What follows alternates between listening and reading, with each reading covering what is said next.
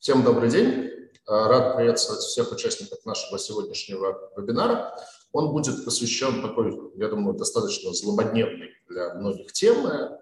Заглавлен он как Евро, «Евробанды российских компаний за полцены. Состояние рынка и сценарии развития».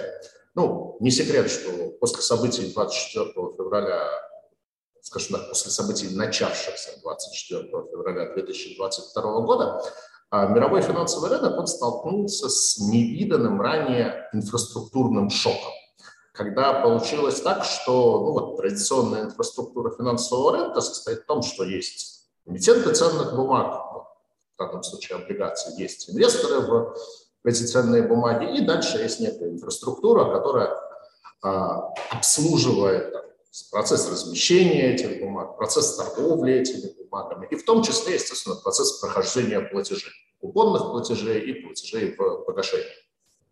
И получилось так, что за счет наложенных на Россию и на российские компании санкций сложилась такая достаточно парадоксальная ситуация в истории фондового рынка, когда, с одной стороны, мы имеем платежеспособных, нормальных эмитентов, которые готовы, которые хотят э, приобретать, э, которые хотят платить по своим облигациям.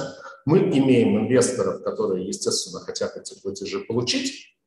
И мы имеем заблокированную инфраструктуру, которая не пропускает платежи от эмитентов к инвесторам. И работает это в обе стороны. С одной стороны, российские э, эмитенты не могут расплатиться с иностранными инвесторами, которые держат эти бумаги на счетах Евроклира и Клирстрима. С другой стороны, с обратной проблемой сталкиваются российские инвесторы, владеющие э, иностранными евробандами, находящимися в НРД, потому что, в свою очередь, они не могут получить платежи по своим ценным бумагам. А, естественно, это приводит к совершенно рекордному, там, невероятному э, расщеплению рынка, когда, если взять э, стоимость э, бумаг российских евробандов, то то, что торгуется внутри НРД, и то, почему все-таки люди рассчитывают платежи от российских эмитентов получать, торгуется там за одну цену, ну, условно говоря, там 80-90% от номинала. При этом эти же бумаги в Евроклире где у инвесторов есть неопределенность относительно того, будут они получать платежи, не будут, как они их будут получать, эти же э, бумаги могут стоить там, 20-30 до 50% номинала. Ну и, конечно же, такое расхождение в ценах, оно возбуждает аппетиты многих инвесторов и вызывает желание попытаться найти варианты в этом деле поучаствовать и в это проинвестировать. И вот о том, нужно ли это делать и как именно это делать. А мы сегодня поговорим с Хачатуром Гукасяном, членом совета директоров компании ITI Capital. ITI Capital достаточно известная на российском рынке компания, работает она более 20 лет, входит э, в топ-10 э, инвесткомпаний России по оборотам на московской бирже, имеет максимальный рейтинг надежности от э, Национального рейтингового агентства AAA, и э, в числе акционеров имеет такой весьма уважаемый известный фонд private equity инвестиций Da Vinci Capital.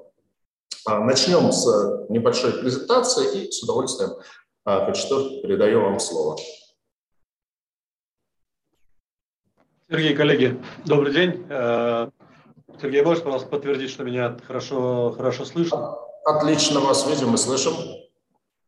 А, я, с вашего позволения, пропущу вводно, потому что вы, ну, с моей точки зрения, обозначили все ключевые вопросы, которые есть. Я, наверное, из э, такого вводного, который хотел добавить, это то, что когда эта вся история произошла, я сейчас говорю в первую очередь по евробандам, с э, существенным падением цен на российские евробанды в Евроклир, э, то если бы мне пришлось спорить, будет ли эта история актуальной э, в конце, там, в середине июля, то я бы точно проиграл, потому что я был уверен, что эти, эта история, она закончится через месяц-два, и цены куда-то придут в более-менее нормальное значение. А, поэтому в этом плане получается, что хорошо, что они до сих пор там есть. А, нам есть, нам есть что обсудить именно с точки зрения происходящего на рынке. А, у меня небольшая, небольшая, там, достаточно короткая, короткая презентация, в рамках которой я просто хочу обозначить э, ключевые параметры, которые есть, потому что у нас с точки зрения аудитории исходя из э, аудитории Bonds, это в первую очередь э, люди, которые квалифицированные, компетентные и, и так находятся в этом рынке, поэтому здесь там, я пропущу всю часть с точки зрения там, мат-части, а просто какие-то базовые вещи, которые я считаю ключевыми, и те, за которые мы следим, и те, в рамках которых мы за последние несколько месяцев, в первую очередь, что мы делаем, мы анализируем те данные, которые у нас есть сейчас, и пытаемся на базе этого сделать какое-то прогнозирование того, какой может быть следующий шаг в э, развитии этой истории.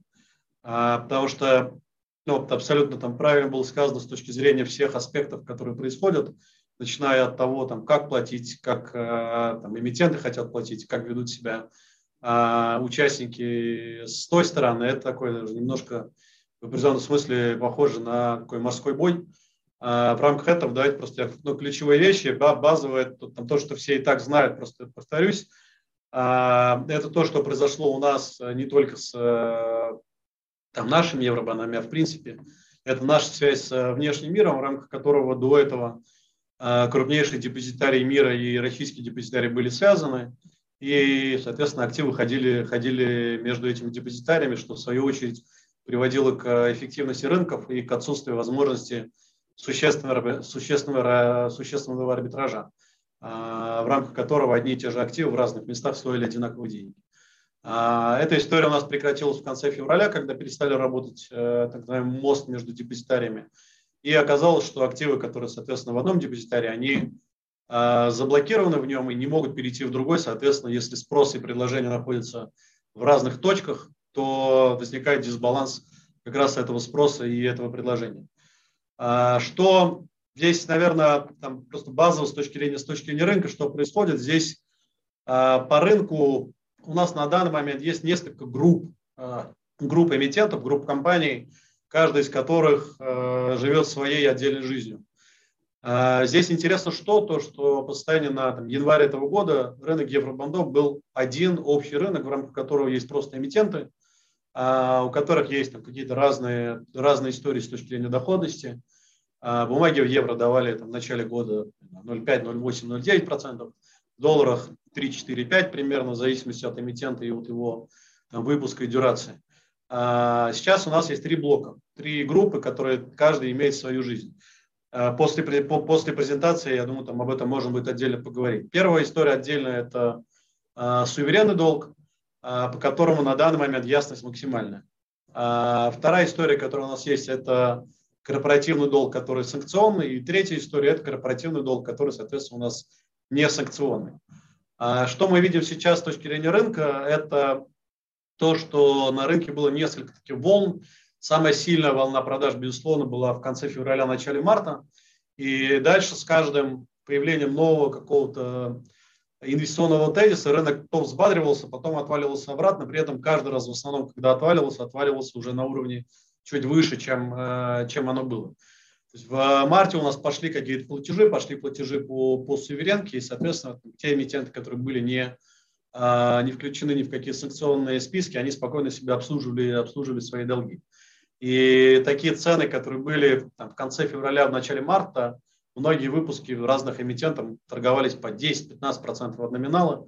Э, здесь задача была исключительно у продавцов просто ликвидировать позиции максимально быстро, поэтому продавались большими блоками а, по принципу прямо здесь и сейчас.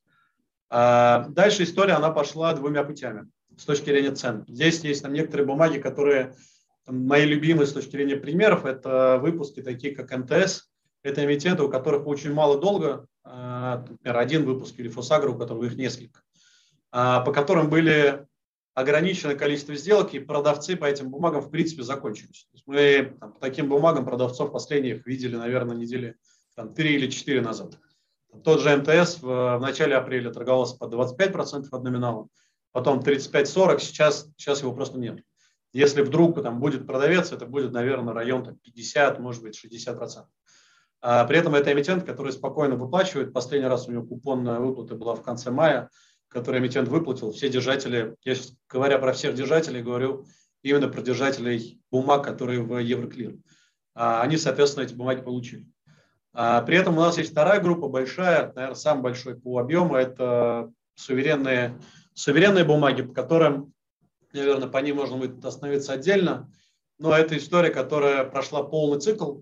Полный цикл в виде того, что сначала выплаты были, а дальше, после того, как в конце мая не продлили лицензию на обслуживание долга, а, выплаты прекратились.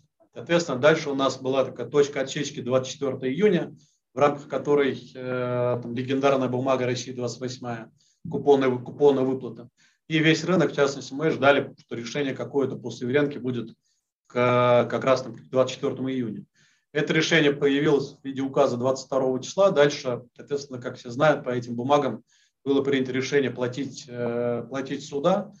И здесь как раз мы получили такую первую большую существенную разницу у тех инвесторов, кто покупал эти бумаги в Евроклир через российских участников, а, и тех, кто покупал эти бумаги просто на какие-то иностранные счета. Потому что те, кто покупал через российских участников бумаги в Евроклир, эти купоны получили. А иностранные контрагенты, то есть иностранные банки, иностранные брокеры пока на данный момент не сделали в этом плане ничего с точки зрения того, что эти купоны они не получили, за ними не пришли, клиенты с этими бумагами там пока просто сидят и, соответственно, там, ждут, а, ждут, что с ними произойдет. А, здесь, наверное, из такого самого любопытного на этом экране, перейду дальше, это отдельная история по «Газпромнефти», которая в марте торговалась так же, как весь рынок, в апреле торговалась так же, как и весь рынок. А дальше там, в цепочке компаний, которые в «Газпромнефти», одна из них попала в санкции, что нарушила э, ковенанты, и они обязаны были выкупить, и в итоге они, соответственно, погасили, э, погасили выпуски по 100% от номинала. И здесь просто те, кто э, выбирал между разными выпусками разных бумаг, просто решил купить «Газпромнефть», тут нельзя было там, знать этого заранее, просто там повезло, хорошее везение, э, получилось там безумно X3 за, за буквально там пару месяцев. Сейчас мы такие истории дальше видим, они уже больше скорее относятся к голосованию со стороны эмитентов. Об этом, если будет интересно, отдельно, отдельно тоже внимательно поговорим. А, что у нас, а, наверное, да, здесь на этом слайде можно остановиться, что у нас а, с точки зрения ситуации на рынке. Здесь важно отметить, мы до этого со своей стороны тоже проводили несколько вебинаров. Если здесь есть кто уже присутствовали до этого на них, могут обратить внимание то, что мы делали определенные допущения касательно того, как ситуация может быть решена. А, в итоге на данный момент уже ситуация на рынке, она сложилась таким образом, что допущений уже нет, уже все достаточно понятно. И единственный вопрос, который есть, это вопросы касательно непосредственно механики и определенных, а, определенных деталей. То есть какие у нас были гипотезы в апреле, которые, соответственно, реализовались. Гипотеза первая была, она достаточно простая – которую нам подсказали коллеги из Совкомбанка, которые первые э, заявили, это было 20 число апреля, о том, что ввиду того, что они не могут платить по своему внешнему, внешнему долгу, они, соответственно, проработают механику по выпуску замещающих облигаций в России, э, предложат иностранным держателям эти бумаги, соответственно, дальше уже будут в локальном поле эту всю, соответственно, историю обслуживать. Это ровно то, что мы, то, что мы видим сейчас в виде последнего указа, который был 5 а, июля, и законопроект, который ожидает, что будет принят в осеннюю сессию, в рамках которого, соответственно, есть там идея по выпуску замещающих облигаций. Вторая история важная, которая, которая есть, это то, что очень многие эмитенты со своей стороны делают достаточно большую работу. Те, кто следят за, за этим рынком, видят, что каждый день а, разные эмитенты, вот сейчас Северсталь, до этого ММК и так далее, достаточно уже большой список, которые проводят голосование среди держателей своего долга и предлагают различные решения того, как довести выплату до, а, соответственно, держателя этого долга.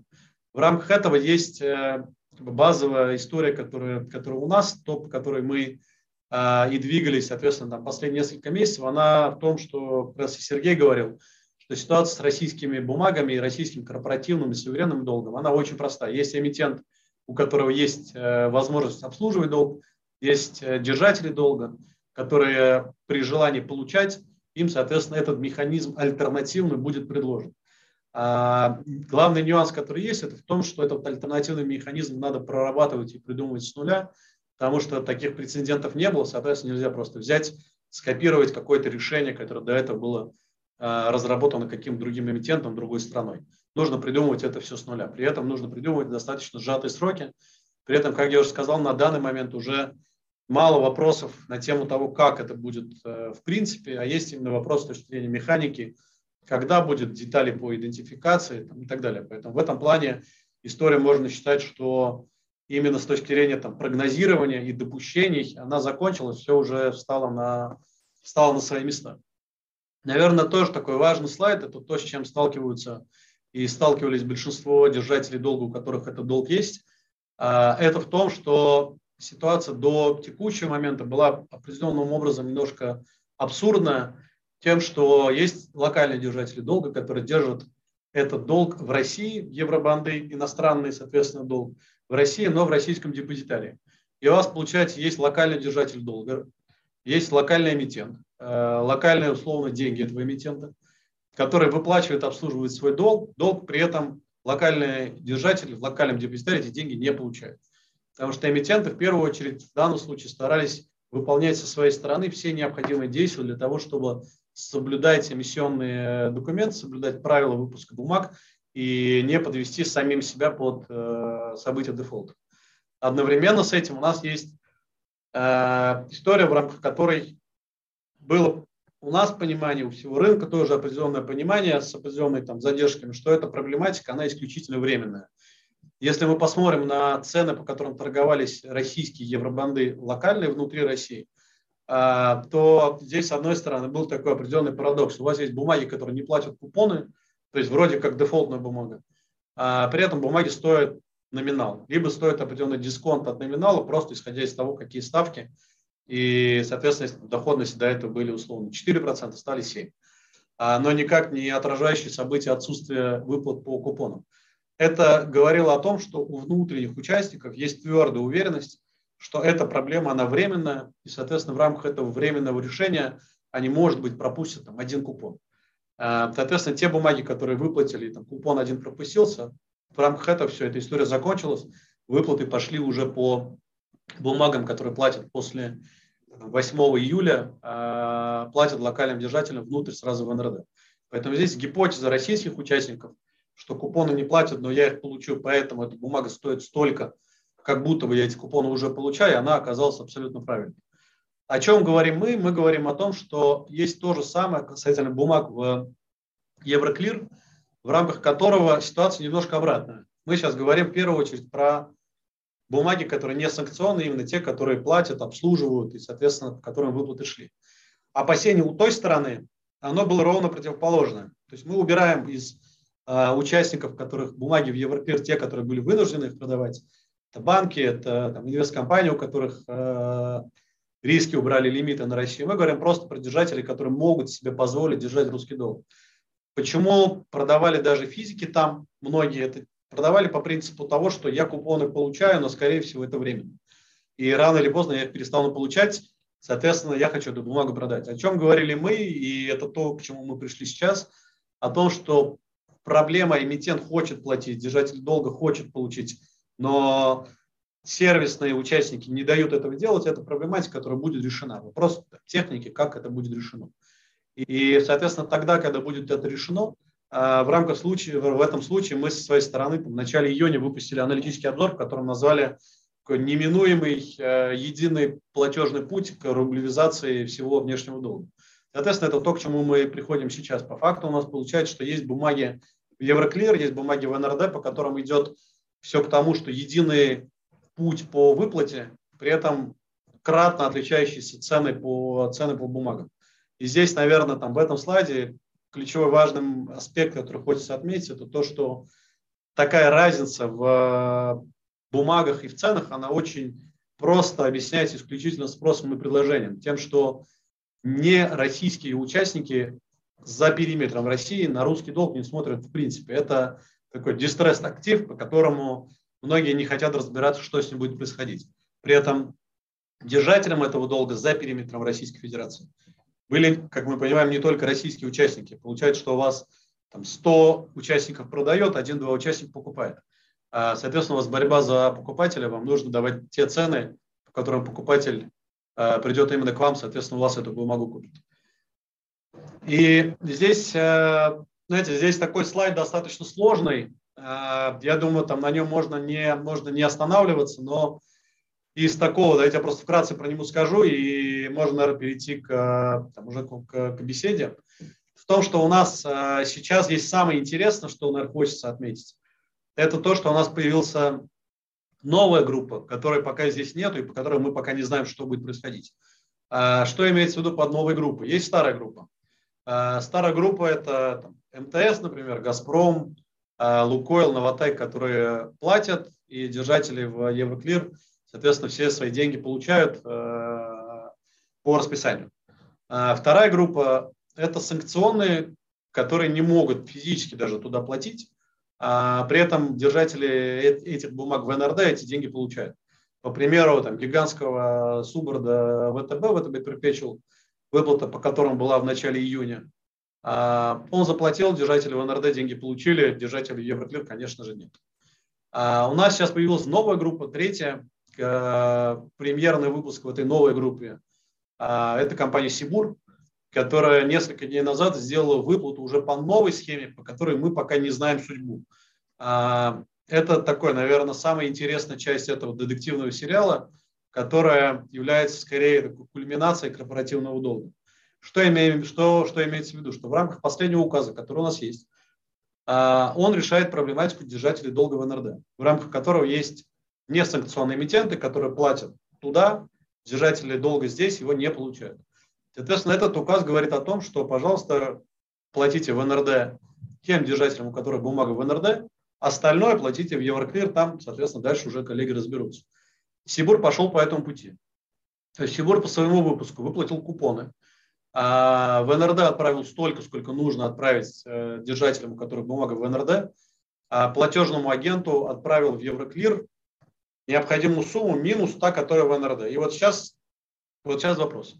А, платежный агент эту сумму примет, отправит в Евроклир, они распределят, тогда у нас хэппи-энд. А, можно сказать, что проблема совершенно полностью решилась, даже можно не дискутировать, а, нету никаких гипотез, все, как бы, все работает. Те, кто платят, Евроклир получили доллары, в России получили рубли, рубли хэппи-энд у нас произошел. Если платежный агент вернет и скажет, что, уважаемый Сибур, вы должны были заплатить там, условно 100 долларов, заплатили 92.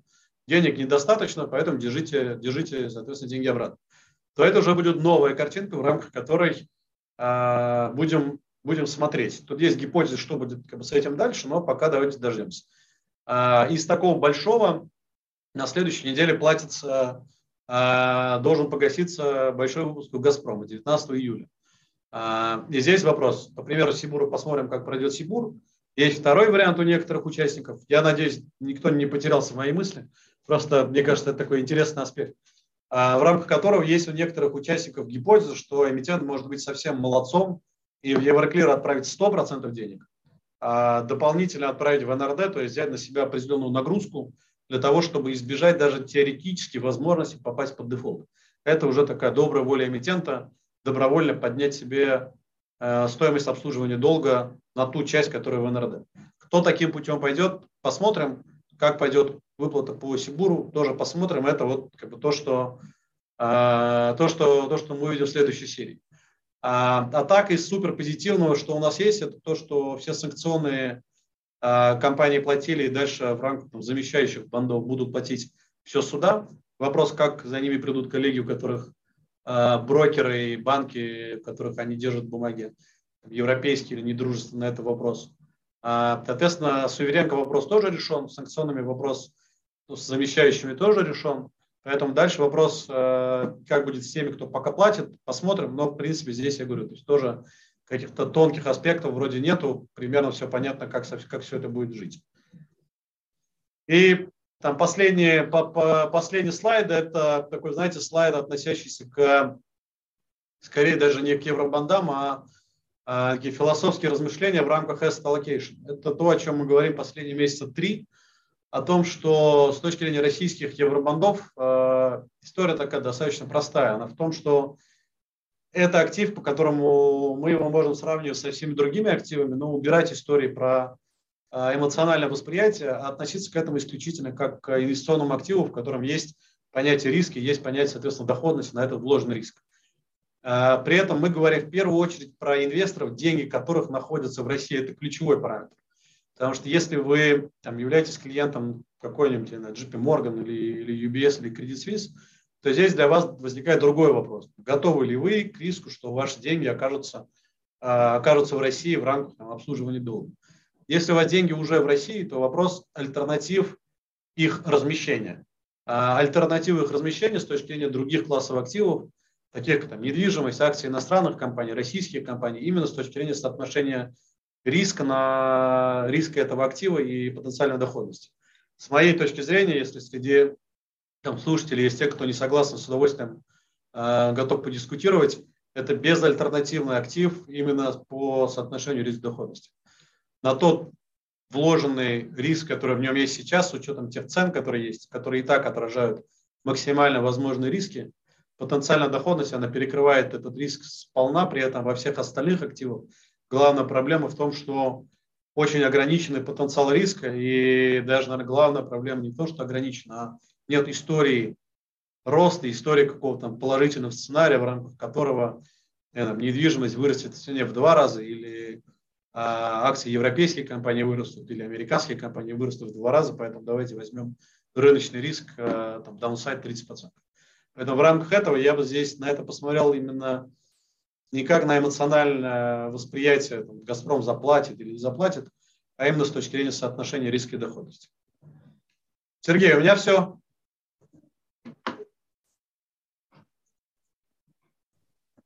Спасибо. Спасибо большое. Что? А, ну, давайте тогда позадаю вам вопросы и призываю всех наших участников тоже вопросы задавать, потому что а, я, на самом деле, не самый большой сам себе эксперт в данной теме, поэтому я думаю, что здесь гораздо больше людей, которые в этом разбираются больше меня. Я сейчас попрошу, попрошу помощи коллег, чтобы мне презентацию отключили. Я, мне подсказали, как ее включить, но не подсказали, как да, включили. Да, чтобы были лучше видны, вы были Все, лучше. Благодарю.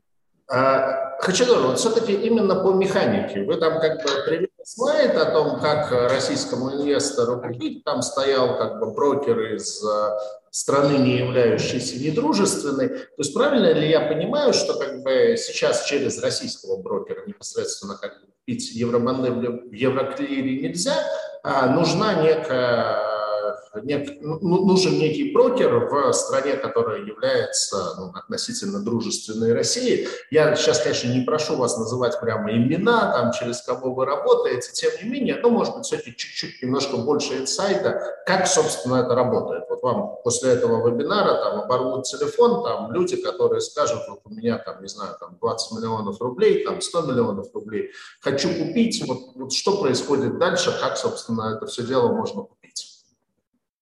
Да, здесь э, согласен. Давайте э, попробуем. Ну, Тут базово очень важно. Это то, что чтобы люди понимали именно и механику процесса. При этом здесь э, там, не будем делать рекламную, рекламную историю, я Гео я концептуально. Э, концептуально здесь, э, концептуально здесь в чем вопрос?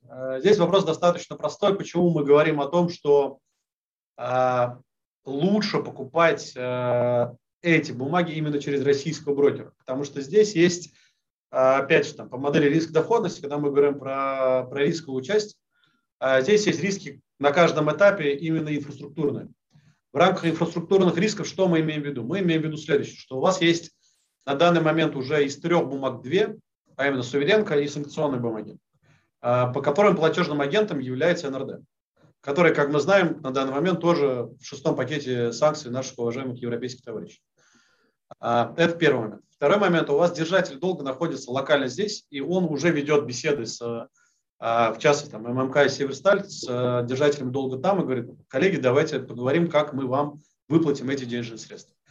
И если ваш представитель, брокер в данном случае, является в этой же юрисдикции, что и все происходящие события, то понятно, что у вас максимально короткий путь, и нет никаких преград к тому, чтобы по дороге появился еще какой-то платежный агент, который скажет, а теперь я против того, чтобы вы получили эти денежные средства.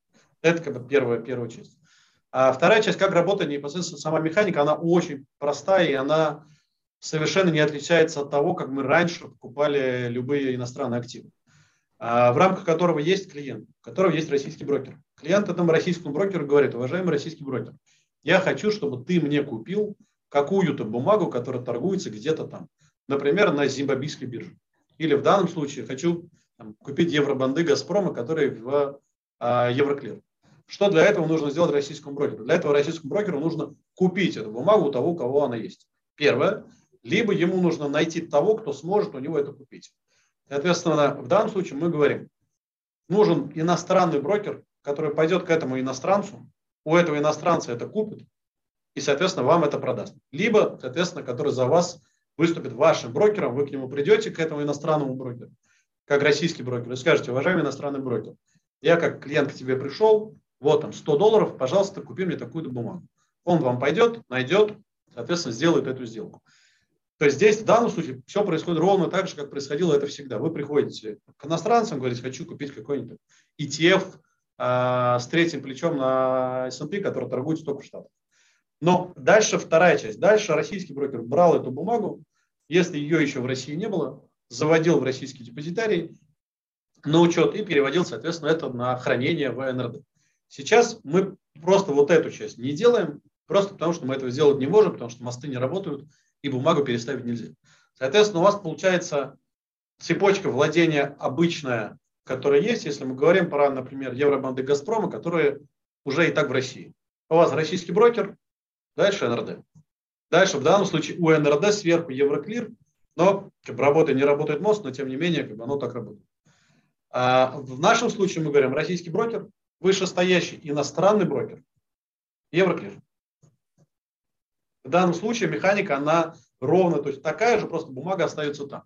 А что имеет важно с точки зрения клиента понимания, это, это важный аспект следующий. В том, что почему эта история, она такая обоюдно красивая и обоюдно красиво работающая. Тогда, когда эмитент платит, в Евроклир, например, там тот же МТС, который платит, он заплатил в Евроклир, дальше Евроклир распределил полученные деньги по своим номинальным держателям, номинальный держатель распределил дальше, так эти денежные средства, соответственно, сверху вниз пришли на брокерский счет в российском брокере к российскому клиенту. Все, история хэппи-энд здесь. Вторая ситуация. Эмитент туда не платит, потому что больше не может платить по разным, по разным причинам. А, но ключевой момент не может платить по разным причинам, пока причины, что нет денег, такой проблематики, к счастью, у российских эмитентов нет. Он платит в НРД. Что тогда происходит? НРД приходит к российским брокерам и говорит, российские брокеры, у вас у кого-то из клиентов есть бумага в Евроклир, вот тот такой-то IC. Брокер говорит, вот, пожалуйста, у меня список клиентов, у кого эта бумага. НРД говорит, пожалуйста, держите ваши деньги. Это мы говорим про историю суверенка. То есть суверенка работает сейчас вот так. НРД приходит и говорит, у кого есть эта бумага, которая там. Нам сказали вам выплачивать. И получается, что покупая через российского брокера, у вас по факту нет разницы, куда платят. Платят в Евроклир, получаете сверху вниз. Получает, платят в, в НРД, получаете сбоку. Ну, я утрирую сбоку, но как бы получаете из НРД. Поэтому в данном случае история с российский брокер и дружественный иностранный брокер, она вам позволяет с одной стороны покупать то, что там, но при этом обслуживаться здесь как локальному держателю. А, спасибо. А, что? Такой вопрос, он вот, наверное, тоже как бы часто вам задается. А есть ли вариант э, все-таки, ну вот понятно, у вас на первой картинке был там, разорванный мост, а есть ли все-таки на данный момент какие-то там, я не знаю, обходные варианты э, поставки бумаг из Евроклира в НРД? Ну, то есть вот есть там Евробонд, условно, Газпром в Евроклире. Есть ли какие-то варианты его там, ну, не напрямую, но может быть через там депозитарий какой-нибудь... Параллельным импортом. Страны, да, переставить в НРД. Или на данный момент таких схем нет? А, Короткий ответ – да. А, позвольте вам задам вопрос, а потом отвечу, почему да. Зачем нужно это переставлять? Ну, именно потому, что есть большая, ну, как бы, большой диспаритет цен. Да, ну, знаете, я объясню, почему да, и вопрос, почему, почему нет. Наверное, переставить, то есть базово переставить в Россию для того, чтобы схлопнуть арбитраж, нет, нельзя. А, то есть просто переставили и, и все. Здесь там, там стоит 30, 40, 50, здесь там, 90, 100. Переставили, нет, такой, такой возможности нет. А, есть, что имеется в виду под есть, это там как бы гипотеза, которая была пару месяцев, которая сейчас у нас а, нашла отражение в указе президента от 5 июля. Дальше, соответственно, законопроект, примут закон, и у нас выпустят замещающие облигации. в рамках замещающих облигаций эмитент выпустит бумагу здесь, за которой заплатит держателям там, которые не могут предъявить бумагу ему, ну, первый вариант, потому что не ходит бумага, потому что она там санкционная депозитария не работает. И второй, если могут, соответственно, они то отдадут, получат это. И у нас тогда получится, что просто все бумаги будут здесь, в рамках э, российских, э, российской инфраструктуры, будут замещающие бумаги, будут часть старых, которые НРДшные, или их тоже заменят на замещающие. Тут там эту деталь не скажу, но у нас по факту в итоге все окажется здесь. По тем, по, по, по тем эмитентам, по которым мы не можем платить. А, вот, соответственно, здесь, когда это будет, это вопрос пока ожидание, что в осеннюю сессию это примут. Когда точно примут, здесь вопрос скорости принятия, принятия законопроекта. Угу. А, возвращаясь, как бы, то есть вот ситуация с тем, что внутри России понятно. Если там э, э, речь идет про держателей там, из каких-нибудь, допустим, стран СНГ, условно говоря, Казахстан, а, как они будут получать э, платежи по евробандам и будут ли? Или у них опять-таки будет выбор э, получить замещающие бумаги э, в НРД или продолжать ждать разруливания ситуации с Евроклиром? Ну, смотрите, здесь а, давайте, давайте определимся, исходя как бы, из терминологии, что мы имеем в виду. Мы говорим про рынок, который есть здесь и сейчас по состоянию на текущую дату, или мы говорим про рынок, который мы допускаем, что он придет там, через полгода. Почему это важный момент? Потому что если мы говорим про рынок, который здесь и сейчас, то для держателей э, бумаг, э, которые в Евроклир, неважно, дружественные или недружественные, то есть неважно, это банк, брокер там, в Армении, в Казахстане или в Великобритании или там еще где-то, по эмитентам, которые не санкционные, которые обслуживают долг, все выплаты и так получают. На данный момент нету такого, что российский эмитент заплатил, но там их получили только дружественно. Там их получают все. По тем купонам, по тем погашениям, которые прошли. По всем Лукойлам, Новотекам, МТСам и так далее. Соответственно, по этому блоку здесь все, здесь все достаточно понятно. Второй блок у нас большой – это санкционные бумаги санкционные бумаги, самые большие выпуски, например, там Субрды банков. Ну, не только Субр, там банковские бумаги. А по банковским бумагам туда никто не получает. И здесь вопрос к дружественным. Придут ли они от НРД получать выплаты? Здесь вопрос надо спрашивать у каждого банка, брокера дружественной стране, не боится ли он вторичных санкций, которые могут к нему прийти за то, что он придет к, к НРД за деньгами. Здесь как бы к ним вопрос могут прийти, а могут, могут, а могут и не прийти. А при этом, если это будет какая-то критическая масса, то мы понимаем, что это как бы тоже такое слабое место в, этой, э, в этом решении, которое, наверное, может тоже заменить каким-то альтернативным а, платежным агентом, который, может быть, я сейчас уже фантазирую, который вместо НРД будет какой-нибудь а, Трансэнергопромресурс э, банк, который будет платежным агентом по этим бумагам, чтобы дружественные страны не волновались над тем, чтобы прийти получить. Если мы говорим про суверенку, то здесь опять же деньги приходят от НРД, поэтому вопрос к дружественным юрисдикциям, как они относятся к получению выплат от, а, от НРД. Потому что с точки зрения замещающих бумаг, здесь главный принцип замещающих бумаг и главная особенность идеи замещающих бумаг, она достаточно простая. Она какую проблему решает? Она решает проблему того, что есть заемщик, есть займодавец, который не могут друг с другом встретиться, потому что есть кто-то посередине. Замещающий эмитент говорит, давайте напрямую договоримся, либо через того контрагента, с которым у меня нет никаких проблем, он мой локальный. И тогда у вас становится как бы локальный, локальный долг. Здесь вопрос к иностранцам, кто за ним придет, кто за ними не придет, ну, как бы мы здесь как бы об этом, об этом пока, пока не знаем. Угу. Спасибо. А ну, такой, может быть, офтоп относительно темы нашего семинара. Ваше видение обратной ситуации, то есть э, а, евробандов иностранных компаний, которые находятся в НРД, по которым, соответственно, инвесторы не получают э, платежи, и за счет этого а, частные институциональные инвесторы, многие, по сути, находятся с замороженными активами. Какой вообще путь разрешения ситуации вы, в свою очередь, видите и, и есть ли он, или вот это просто как бы ждать, ждать и еще раз ждать. Аня, вот здесь как раз э, здесь вопрос скорее там, гипотезы допущений, а при этом это, знаете, сказать, это не, это не совсем моя область интереса. Почему? Потому что а, здесь слишком мало скажем, там, вводных, на базе которых можно сделать допущение, на базе которых можно сделать какую-то инвестиционную идею. А, но там, с моей точки зрения ситуация, она здесь более общая, нежели частная, как по евробандам. Почему? Потому что с точки зрения там, еврооблигаций возник там, мексиканского эмитента, у которого э, есть 0,2% его выпуска в России. Вот я не уверен, что этот мексиканский эмитент вообще в курсе про то, что у него есть такая проблема.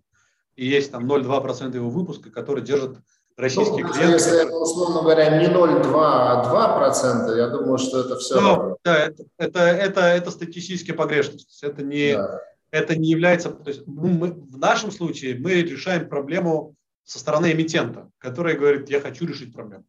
А вопрос с точки зрения облигаций иностранных компаний, которые в России, вопрос, занимается ли эмитент решением этого вопроса, потому что если они не решат, то что? Если они не решат, то ничего, то, наверное, это вопрос уже такой более общий. Что будет с российскими активами, которые заблокированы там? Что будет с активами иностранцев, которые заблокированы здесь?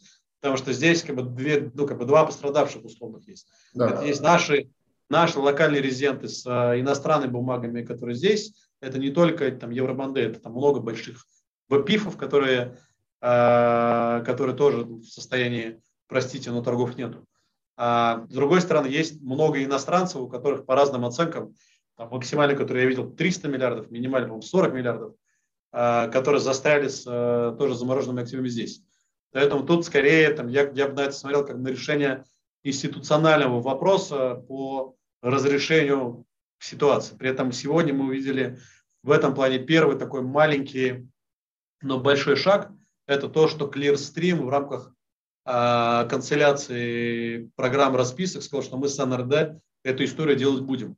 Это такой маленький, но может быть такой гигантский сдвиг а, в этой части, где они сказали, если НРД там не будет брать, а, сделает это все бесплатно, чтобы мы с ним финансово не соприкасались, то история делать можно. Соответственно, уже получается, что от никакого взаимодействия, какое-то взаимодействие по какому-то одному классу активов уже запускается. Соответственно, можно ли на базе этого сделать более только там оптимистические прогнозы, нежели надо ждать, пока снимут санкции с НРД, что является таким, наверное, самым тяжело прогнозируемым, то, конечно, да, поэтому это то, что сегодня произошло, это, мне кажется, очень такая важная, позитивная история, а, отвечая на, на ваш вопрос, как и когда это может произойти. Спасибо.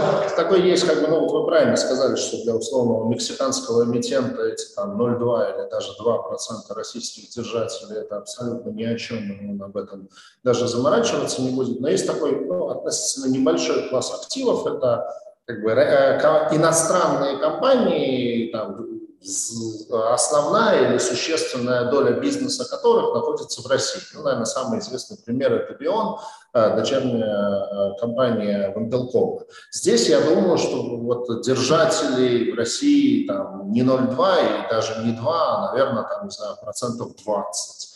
Вот э, с этими бумагами как видите ситуацию?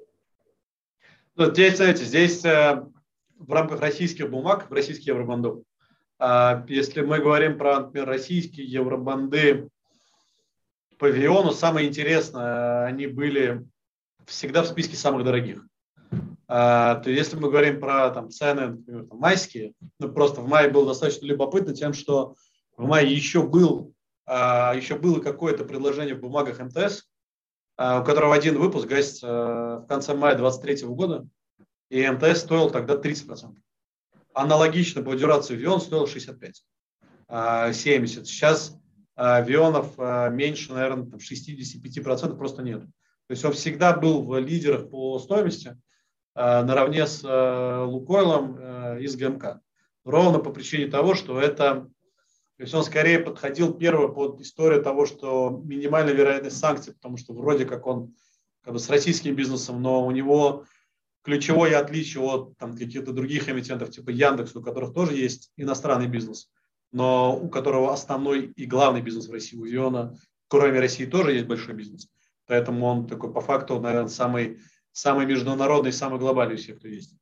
Это здесь в рамках этого, там банды и так были дорогие, и ровно по причине того, что, что вы обозначили. Поэтому они как бы обслуживали, обслуживают, и пока, и пока там, с этим никаких вопросов не было. То, о чем мы говорили, в общем, собственно, тот продукт, который вы предлагаете Э, потенциальным инвесторам, э, какие вообще здесь входные границы, то есть, э, там, не знаю, вам, как, какая сумма должна быть у инвестора, ну, неважно, в рублях, в долларах, для того, чтобы там, вы взяли с ним работать? Ну, здесь, смотрите, здесь есть э, несколько ключевых параметров. Ключевой параметр первый, в данном случае мы, то есть мы о чем говорим? Мы говорим о том, что а, есть ключевое составляющее рынка в виде долга, который на данный момент времени, как я уже вначале говорил, я, ну, я удивлен, что к середине июля еще можно что-то найти и купить, а, но тем не менее там еще что-то найти можно, еще что-то купить можно, но уже в отличие от того, как было там в мае, когда вы, вы как э, инвестор выбирали, э, говорили, вот хочу, думаю, вот МТС взять, Вион взять, э, и выбираю между металлургами. Сейчас вы уже не выбираете, к сожалению а сейчас уже исходим из того, что есть. А, потому что предложение, оно, оно, оно постепенно все больше и больше уменьшается и выбирается покупателем. Мы говорим о том, что есть рынок, на котором сложилась та ситуация, которая сложилась. При этом мы со своей стороны не, не ну, в хорошем смысле не настаиваем, потому что мы и так не можем наставить, потому что это решение инвестора, о том, что берите вот это или смотрите на вот это, или мы рекомендуем вот это. У нас есть наша аналитика, которая говорит о том, что у нас есть определенный view. В рамках view он у нас на последние два месяца не меняется. А это то, что все придет там, к единой системе платежей. И в рамках этого нужно просто брать то, что имеет максимальный дисконт, при этом с точки зрения там, адекватной, по адекватности дюрации. Потому что если два месяца назад это был существенный риск, два месяца назад вы выбирая между там, бумагой, которая, суверенкой, которая была под риском, что не платит, и выбирали между новотеком, который платит, а, то сейчас у вас уже по всем фронтам почти решено, как, как, как кто будет платить. Поэтому надо просто покупать то, что есть. И именно то, где там апсайд достаточно интересный. А, то в данном случае мы исходим из того, что просто есть бумаги, есть лот, и один минимальный лот – это, соответственно, то, что можно купить. Потому что, как вы знаете, раньше и в России все торговалось лотами, дальше, когда там бесконечное количество лет назад запустилось на э, Мосбирже, появились лоты там, по тысячу по долларов. Э, ну, маленький лот. А здесь, соответственно, вот здесь эмитент, Газпром, бумаги в евро, минимальный лот 100 тысяч, 100 тысяч евро. Вот, соответственно, это то, а, то, что можно купить. Или есть там, долларовый выпуск, минимальный лот 200 тысяч. Берем текущую цену, какая-то она, умножаем на цену плюс НКД, вот, соответственно, и тот объем капитала, который нужен инвестору для того, чтобы иметь возможность купить эту бумагу. У нас на нашей стороне нет какого-то порога, в виде там, 250 тысяч или там, 25 миллионов долларов, иначе мы этим заниматься не будем. Конечно, такого нет. А, окей, спасибо. Давайте пробежимся теперь по тем вопросам, которые нам пришли от э, наших слушателей. Их уже достаточно много, еще, в принципе, не поздно их задать. А, они такого разного плана, какие-то более именно инвесторские, какие-то, может быть, более в плане того, что в целом происходит. Ну, я просто по порядку буду двигаться э, из того, что, э, чего мы еще не коснулись. Там первый вопрос, э, почему «Газпром» нефть так поступила, ну, видимо, имеется в виду, досрочно погасила свои облигации. Она же могла не соглашаться с Квинантой или как минимум просто отправить платежи резидентам в НРД, Почему интересы резидентов для «Газпром» нефти абсолютно неинтересны, и правительство не воспрепятствовало отправке денег в Евроклир. Ну, я думаю, правительство нет смысла обсуждать, но вот rational с точки зрения «Газпром» нефти, почему они поступили именно так, если можете прокомментировать. Знаете, здесь в рамках этого Северсталь сегодня по какому-то выпуску предложила выкупить в конце, до конца лета весь выпуск. А, на эту же тему Тиньков а, по своему там одному выпуску, который торговался Евроклир, по 10% или 15%, ну, какая-то безобразная цена, а, вышел к инвесторам и предложил выкупить по 70%. Или то же самое можно сказать, зачем Суверенко вообще придумала всю эту историю и просто не сказал, не хотите наши деньги, не будем, будем платить в НРД. Ну, теперь эмитент так решил. Собрался, я просто не знаю механику принятия решений в «Газпромнефти» по евробандам. Это решило правление, собирал совет директоров. Меня там, меня там не было, поэтому их мотивационной части к, а, к этой выплате я ее не читал, ее не было. Что мы решили выплатить, потому что там решили выплатить. Решили выплатить и, и молодцы. Так, следующий вопрос. Э, есть информация, какая доля резидентов, нерезидентов евробандах корпоративных суверенных, ОФЗ? Ну, по ОФЗ это открытая информация.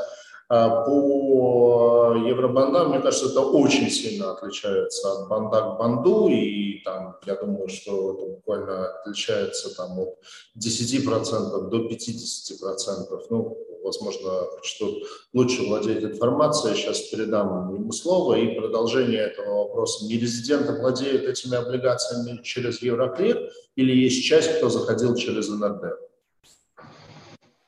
Ну, смотрите, здесь, здесь с точки зрения объемов, э, мы как раз, э, наши коллеги из аналитического департамента, мы делали это упражнение. Э, почему это такой ключевой момент, у кого сколько бумаг? Потому что по эмиссионным документам почти всех эмитентов у вас 25% плюс решают вопрос дефолта. Соответственно, в ситуации, когда у вас там, рейтинговые агентства не могут признать дефолт, потому что они не обслуживают этих эмитентов, соответственно, этого этого сервиса не оказывают. У вас, получается, есть только та группа в виде держателей долга, которая не получает купон или не получает тело, дальше 25 плюс и запускает процедуру дефолта. И в рамках этого есть понимание следующее, что с точки зрения бумаг, которые в Евроклир, у кого эти бумаги, мы знать, мы знать не можем. А Евроклир об этом тоже не знает, то есть он не то, что не говорит, он этого тоже не знает. Евроклир знает, у кого из номинальных держателей эта бумага, в каком банке сколько, сколько есть. Внутри этого банка уже вопрос, у кого, у кого эти бумаги. А, соответственно, по нашему пониманию, а, почти по всем выпускам 25 плюс иностранцев уже не осталось. Потому что, ну, опять, то есть, как Сергей правильно сказал, здесь от эмитента к эмитенту сильно отличается все. Потому что есть МТС, у которого один выпуск, и Газпром, у которого десятки выпусков. А, соответственно, по большинству, по большинству бумаг примерно разделение там, 50 на 50 то, что здесь и то, что там. То, что там нужно, соответственно, там, половину у наших. Ну, я Э, терминами.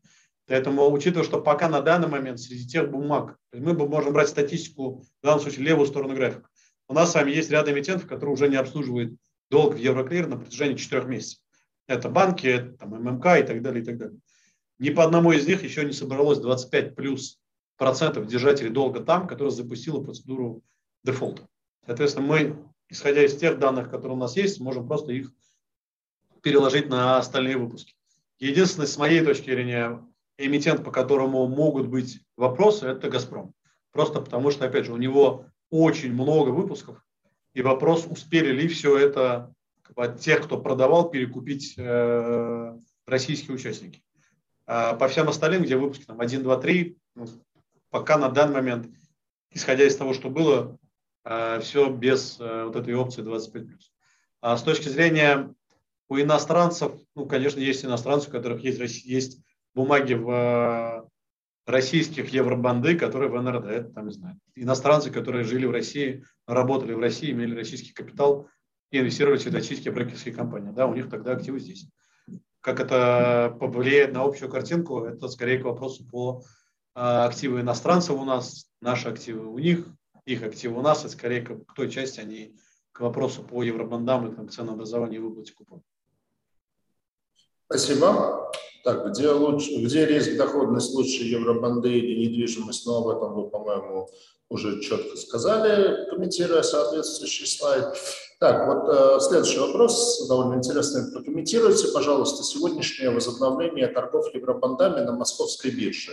Минфин и ВЭБ, выпущенные по локальному праву. Какие мысли по поводу этих инструментов? Ну, как я понимаю, там действительно часть выпусков, оно имело как бы некую особенность, что они были выпущены вот, да, по так называемому по а, российскому праву и не, не совсем понимаю почему, но они как-то в этом смысле отличаются от остальных выпусков и действительно сегодня по ним а, запустились, а, возобновились торги на Мосбирже. Что-то это означает или в принципе особо ничего?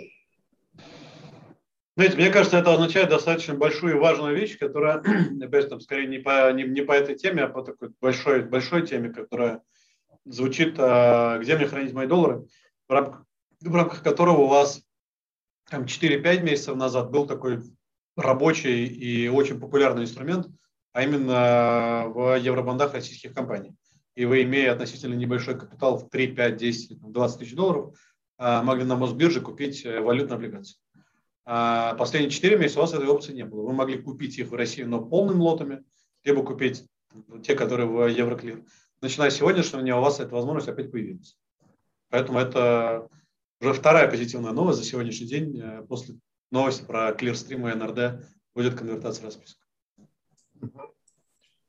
Про обратный мост из НРД в Евроклир мы тоже поговорили. Я так понимаю, что он тоже сейчас не работает в моменте. Он двухсторонний, то есть это, знаете, как это сложно будет на двухстороннем мосту сделать движение в одну сторону. Оно должно, оно должно быть и туда, и туда, и обратно. А, так, э, такие как бы частные вопросы вот про Тиньков. А, добрый день, ваше мнение. Тиньков реализует пол и выплатит в долларах в Евроклир в сентябре, минуя держателей в НРТ? Или есть альтернативы? Знаете, я здесь по здесь скорее к вопросу по мотивации Газпромнефти. Это вопросы, в решении которых э, мы не принимаем участие. А, поэтому здесь скорее этот вопрос нужно, нужно, нужно адресовать непосредственно а, коллегам в Тинькофф, что они на эту тему думают. Они, будучи очень клиентоориентированными, что-то точно ответят. Угу. Ну и еще один э, вопрос про Тинькофф. Как он выплатит с учетом того, что он не может переводить деньги за рубеж, но я думаю, не надо путать клиентские платежи и платежи в погашении евробандов. А, так, э, еще один вопрос. Э, смогут ли инвесторы с евробандами Белоруссии, которые учитываются в НРТ, получить выплаты в российском периметре?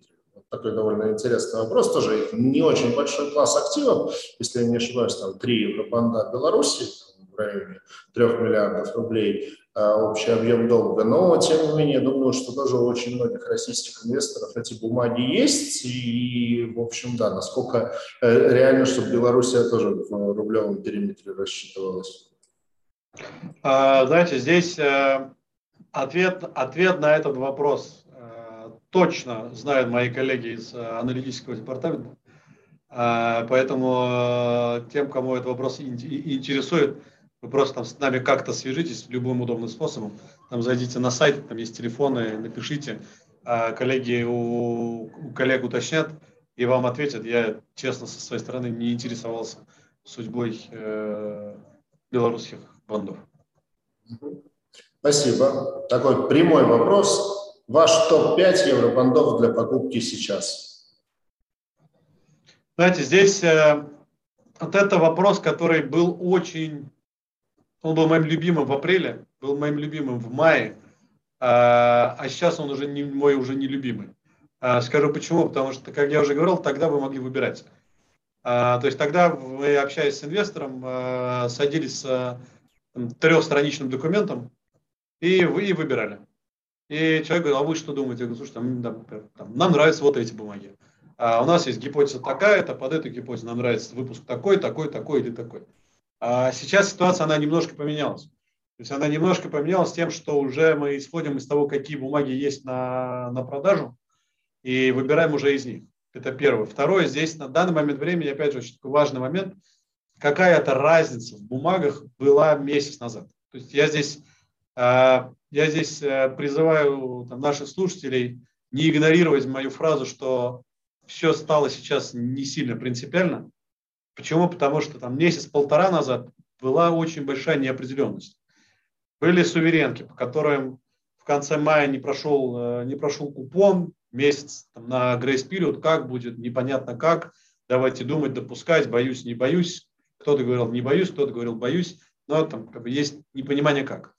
А были там санкционные, которые непонятно как. Были те, кто платят, непонятно, почему они платят туда, когда они перестанут уже туда платить без того, чтобы платить суда, а что будет, если... Ну, было очень много непонимания, а выбирать нужно тогда, когда у вас есть гипотеза какая-то. Контра и про, контра, про, его выбирайте. сейчас уже ситуация вся движется к тому, что все идет примерно к одному и тому же. Что все будет выплачиваться в локальном периметре, кроме тех, кто платит туда, захочет платить туда, будет продолжать, будет иметь возможность. Поэтому по, факту, по факту разница между там, какого-то там кредитного качества, оно по факту ее и так нет. А дальше с точки зрения бумаг нужно выбирать, ну, желательно, с моей точки зрения, выбирать те, где а, дюрация не бесконечная, то есть где-то, где что-то более-менее в примерном горизонте. Просто потому, что там доходность погашения сильно выше. И то, что стоит относительно немного с точки зрения номинала. При этом сейчас есть там, очень классные бумаги с а, погашением через год, которые там уже стоят под 60, 65, какие-то там ниже 60, но это у вас 50% за 6 месяцев, там, за 8 месяцев. А хочу лучше, ну нет, ну как бы это уже, это уже феноменально, поэтому тут, если вдруг они есть, то их надо просто покупать.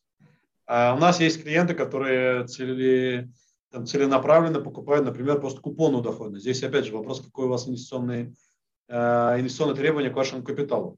В рамках купонной доходности есть перпечуалы Газпрома который вы просто покупаете и фиксируете для себя там, до 2025-2026 года хорошую купонную доходность. Дальше эмитент опцион не реализует, у вас будет купонная доходность там совсем безумная. Будете в ней сидеть. Реализует, соответственно, вот он у вас ее выкупит. Поэтому здесь как бы, есть еще очень такие хорошие, хорошие истории на, на выбор. Ну, просто определить для себя, какой у вас в первую очередь, тут, тут, то есть тут классик, то есть тут забываем про евробанды, просто инвестиционные горизонты, какие у вас соответственно, там предпочтение. Купон хотите, тогда там одна история. Хотите доходность по погашению, другая история. Хотите там здесь и сейчас, то тогда выбирайте то, что гасит там в горизонте 6, 8, 10 месяцев.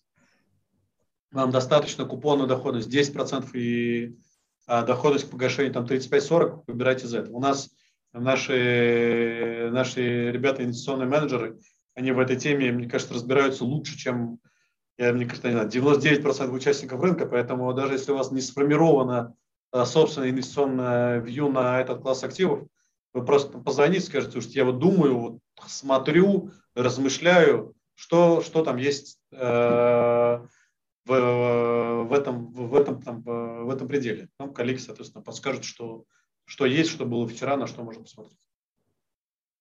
Спасибо. Спрашивают, как вы думаете, почему эмитенты сами не выкупают свои долги с таким дисконтом? Знаете, здесь, э, здесь вопрос первый, это с точки зрения ликвидности, второй это вопрос могут, не могут, хотят, не хотят, каким надо принимать решения для этого, как им надо делать эти оферты, э, как им надо до всех участников добраться. Э, при этом, опять же, Северсталь собирает и говорит, может быть, мы выкупим вас в конце, а, в конце августа. Плюс у вас есть эмитент, который платит. Ну, то есть тут вопрос, опять, то есть лучше спросить у эмитентов, но я вижу, что там вопросов 10, на которые точного ответа нету. Начиная от самого базового, пойду выкупать по дороге, не заморозят активы на выкуп. То есть одно дело купон отправили 30 миллионов долларов, другое дело отправили на выкуп 500. А платежный агент говорит, слушайте, сегодняшнего дня мы с вами больше не работаем. Денежные средства останутся у нас. Какой вопрос творческий? Так, какая средняя комиссия за сделку в текущих условиях? Ну, надо полагать, что комиссии стали выше с учетом того, что рынок таким драматичным образом изменился. Вот. Ну, можете не отвечать, но если хотите, можете ответить. Нет, здесь, смотрите, здесь, ну, кстати, здесь комиссия, а, комиссия за сделку, она выше, чем базовая. Она выше, чем базовая не, не, не столько по причине там, драматического изменения рынка а с точки зрения того, что это с точки зрения механики совершенно другой вид сделки. Ну, то есть в рамках механики это не то, что было раньше, где кнопку нажали и все автоматизировалось, пошло, мы там, ну, словом, там, там заплатили копейка, тут копейка, тут копейка, а, поэтому все стоит очень сильно мало. Здесь достаточно много а, именно такого, скажем, склеенного, сложного инфраструктурного. Поэтому комиссия достаточно, ну, с моей точки зрения, невысокая, для кого-то она высокая. А, я давайте оставлю загадку и моим коллегам, э, инвестиционным консультантам дам возможность порадовать э, потенциальных клиентов э, размером комиссии и на эту побеседовать. А, спасибо. Так, что думаете по возобновлению евро ну, Карпов России, но я думаю, что новых евробандов в обозримом будущем мы точно не увидим только какие-то бумаги в локальной инфраструктуре. Еще один вопрос. Есть ли возможность покупки ОФЗ на внешнем контуре? То есть, насколько я понимаю, часть ОФЗ же тоже была выведена из... Знаете, есть, но их очень мало. Их, их очень мало. То есть их предлагают сейчас, их было много в, их было много в, в июне, даже не в июне, извините, в марте, в апреле. А сейчас их сильно меньше, почему? Ну, как бы их и предлагают меньше, и спрос на них меньше потому что по ним купон пока нету, при этом ими особо пока никто не занимается, ну, я uh-huh. условно имею в виду, особо никто именно вот в, и в публичной плоскости, и с точки зрения тех э, правил, которые подстраиваются под евробанды, поэтому при этом по продавцам, которые есть, они за них хотят примерно столько же, сколько за суверенку. И здесь uh-huh. вопрос, как бы, зачем вам одно, когда есть второе, по которому уже все решено. Uh-huh. Но опять же, то есть это скорее история, по которой нужно, то есть нужно работать от покупателя, поэтому если есть там, желание, интерес к, к этому классу активов, вы просто его выразите, и дальше, соответственно, мои коллеги пойдут по своим контрагентам и уточнят, у кого есть, и попробуют найти, если, соответственно, такая бумага есть. Так, хорошо. Вот только что последний, возможно, вопрос. Как будут экспирироваться банды Евроклир, если купить сейчас, есть ли риски, что деньги останутся там? Ну, я думаю, что риски... Есть. Э, мы берем первое, то, то, как это работает сейчас, э, последние три месяца. Первое, вы покупаете бумагу, по которой э, эмитент платит, на данный момент не имеет никаких проблем. Соответственно, он платит дальше, и выплаты поступают. При этом это ровно то, что у нас было в первой трети, когда я говорил, что у нас прямо вот, прямо вот сейчас в режиме реального времени очередная серия этого интереснейшего представление под названием «Довести деньги до держателей», в рамках которого Сибур выплатил купон, но отправил туда меньше, чем должен был. Потому что он обязан теперь отправлять ту часть, которая суда, отправлять сюда. А, соответственно, у нас с вами есть два сценария. Сценарий первый. Платежный агент, получив меньше денег, скажет, извините, денег недостаточно. Тогда Сибур пойдет по пути того, что возможность платить нету. Дожидаемся замещающих облигаций получаем замещающие облигации, получаем купон. А, соответственно, в этом сценарии худший вариант, который у вас есть, вы пропустите там, одну купонную выплату. А второе, платежный агент примет, все распределят, хэппи все в порядке, соответственно, вы спокойно себе дальше получаете. Поэтому здесь, наверное, если вы еще не являетесь держателем, то чтобы уйти от этого риска подвисания как, ну, какого-то, максимально, э, максимально убрать этот риск, вы просто не, не, не, берите бумаги, которые имеют погашение в ближайшие 3-4 месяца. Дайте спокойно в осеннюю сессию принять э, закон по замещающим бандам, заработать этому механизму, и тогда, соответственно, вопроса а, дойдет платеж или не дойдет, он у вас уже по факту будет только один. Вы получите оттуда через Евроклир или получите сюда через НРД. Спасибо. Так, ну что ж, насколько я вижу, вопросов больше нет. Я то, что было заготовлено у меня, тоже все задал. Самом спасибо огромное за интересный вебинар. Вот видно количество участников, что тема такая как бы очень, очень живая и многим интересная. И вы так довольно хорошо по полочкам разложили, что происходит, потому что, вот, честно сказать, сам, даже вот у меня такой прямо четкой картины не было, кто платит, кто не платит, кто там платит здесь, кто платит там, как это все организовано. То есть, на самом деле, я думаю, что действительно, как, как обычно это бывает, чем глубже кризис, тем больше возможностей заработать для тех, кто и имеет э, деньги в кэше и имеет возможность их инвестировать, поэтому вполне возможно, что это как раз-таки одна из тех возможностей, которая еще есть и которая не закрылась, поэтому надеюсь, что среди участников нашего сегодняшнего вебинара и тех, кто будет смотреть это в записи на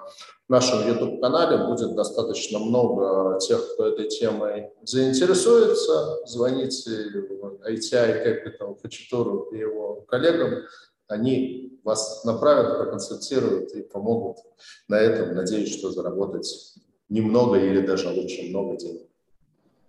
Сергей, я бы здесь, э, я бы здесь добавил, мне кажется, знаете, как здесь очень важно, что даже тут это просто, мне кажется, очень интересно в этом, э, за этим следить. А, очень интересно за этим следить, э, потому что это событие, которое ну, оно беспрецедентное.